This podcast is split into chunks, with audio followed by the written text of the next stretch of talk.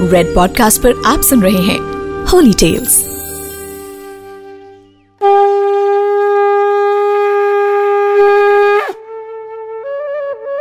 ईश्वर ने कहा था कि जब जब धरती पर पाप बढ़ेगा और इंसान को मेरी ज़रूरत होगी, तब तब मैं धरती पर अवतार लूँगा। और हाँ, भगवान ने धरती पर कई अवतार लिए। लेकिन क्योंकि वे एक मनुष्य की तरह इस धरती पर आए तो उन्हें इस धरती से एक दिन विदा भी लेनी पड़ी।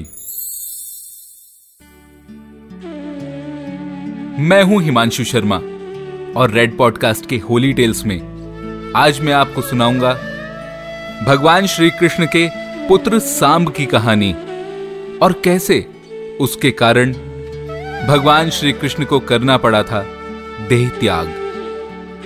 और कैसे उनका यही पुत्र बना भगवान श्री कृष्ण के देह त्याग का कारण, यानी उनके इस धरती से जाने का कारण। तो आइए शुरू करते हैं। महाभारत का ऐतिहासिक युद्ध समाप्त हो चुका था। गांधारी अपने सौ पुत्रों को खो चुकी थी। एक माँ के दृष्टिकोण से सोचने पर गांधारी को अपने पुत्रों के विनाश का कारण पांडवों के साथ भगवान श्री कृष्ण भी लग रहे थे।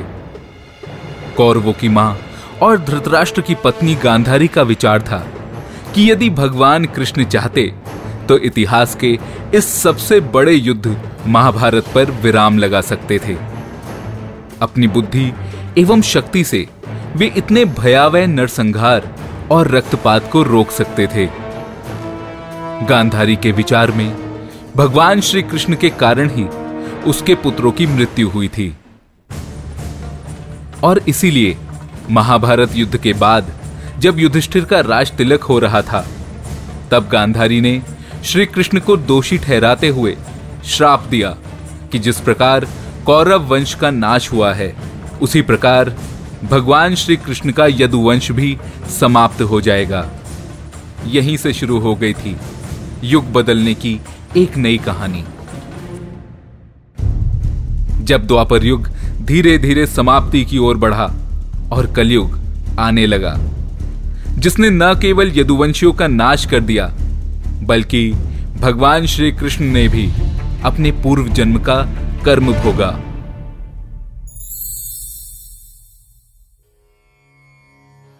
महाभारत के 18 पर्वों में से एक मौसल्य पर्व में यह कहानी वर्णित की गई है। भगवान श्री कृष्ण के पुत्र सांब ने अपने मित्रों के साथ मिलकर महर्षि विश्वामित्र, कण्व ऋषि और देवर्षि नारद की परीक्षा लेने का विचार बनाया। जब वे भगवान श्री कृष्ण से मिलने उनके महल पधारे, तब सामने अपने मित्रों के साथ मिलकर एक योजना बनाई और उसने एक गर्भवती स्त्री का रूप बना लिया और उसके मित्र उसे लेकर सभी ऋषियों के समक्ष उपस्थित हो गए। उन्होंने ऋषियों के ज्ञान की परीक्षा लेने के लिए उनसे पूछा, हे ऋषिवर, सर्वस्व जानने वाले आप महाज्ञानी साधु हैं। आपसे हम ये जानने के उद्देश्य से यहाँ आए हैं कि ये स्त्री जो हमारे साथ है, ये गर्भवती है। तो क्या इसको पुत्र होगा या पुत्री? आप तनिक हमें ये तो बताइए। अब क्षमाशील व्यक्ति तो अपना उपहास होने पर भी मौन रह जाता है। परंतु सामर्थ्यवान, क्रोधी से उपहास करना घातक हो सकता है।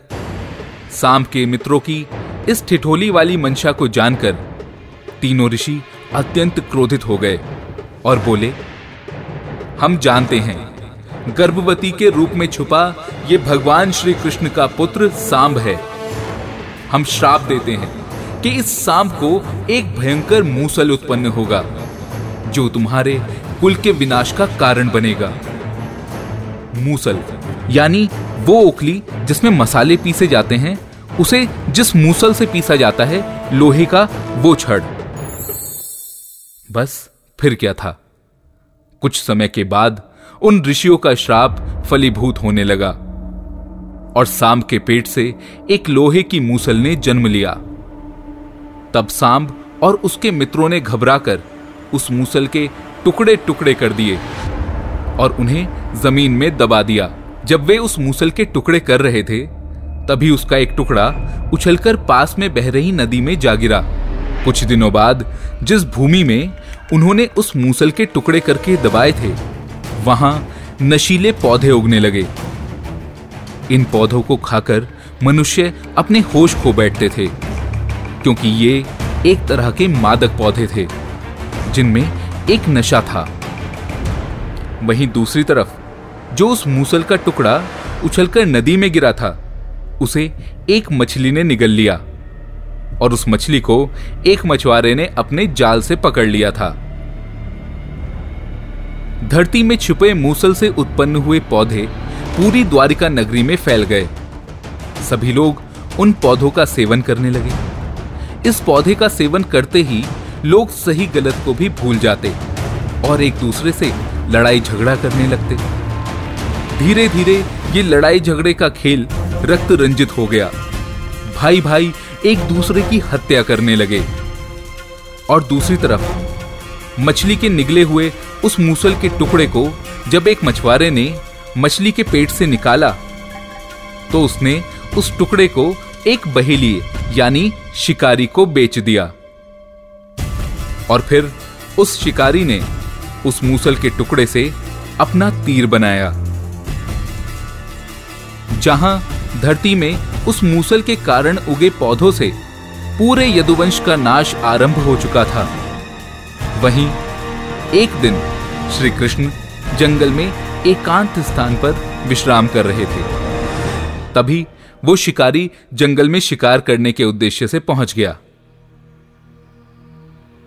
उसने देखा तो उसे दूर से श्री कृष्ण के सिर्फ़ पैर दिखाई दिए, जो उसे हिरण के कान जैसे प्रतीत हुए। उसे लगा कि शायद वहाँ कोई हिरण पानी पी रहा है, और उसने बिना कुछ सोचे समझे अपना तीर चला दिया। तीर लगते ही श्री कृष्ण के शरीर में विष फैल गया।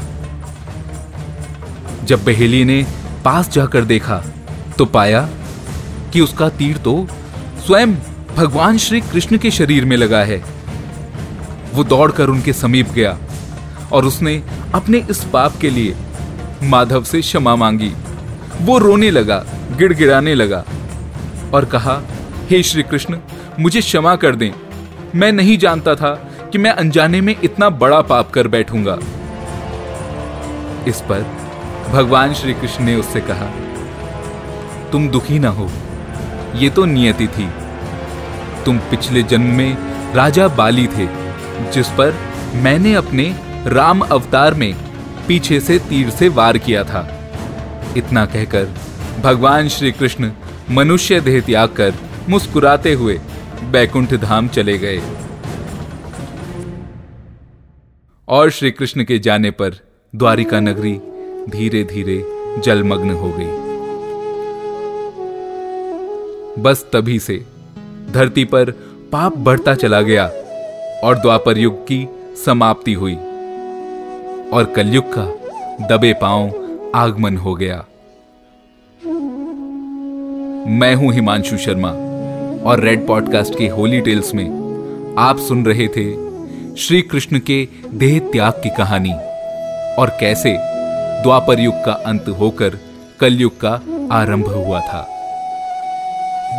ऐसी और कहानियों के लिए जुड़े रहें द एस्ट्रोलॉजिक डॉट कॉम के साथ, फेसबुक, इंस्टाग्राम और यूट्यूब पर। धन्यवाद।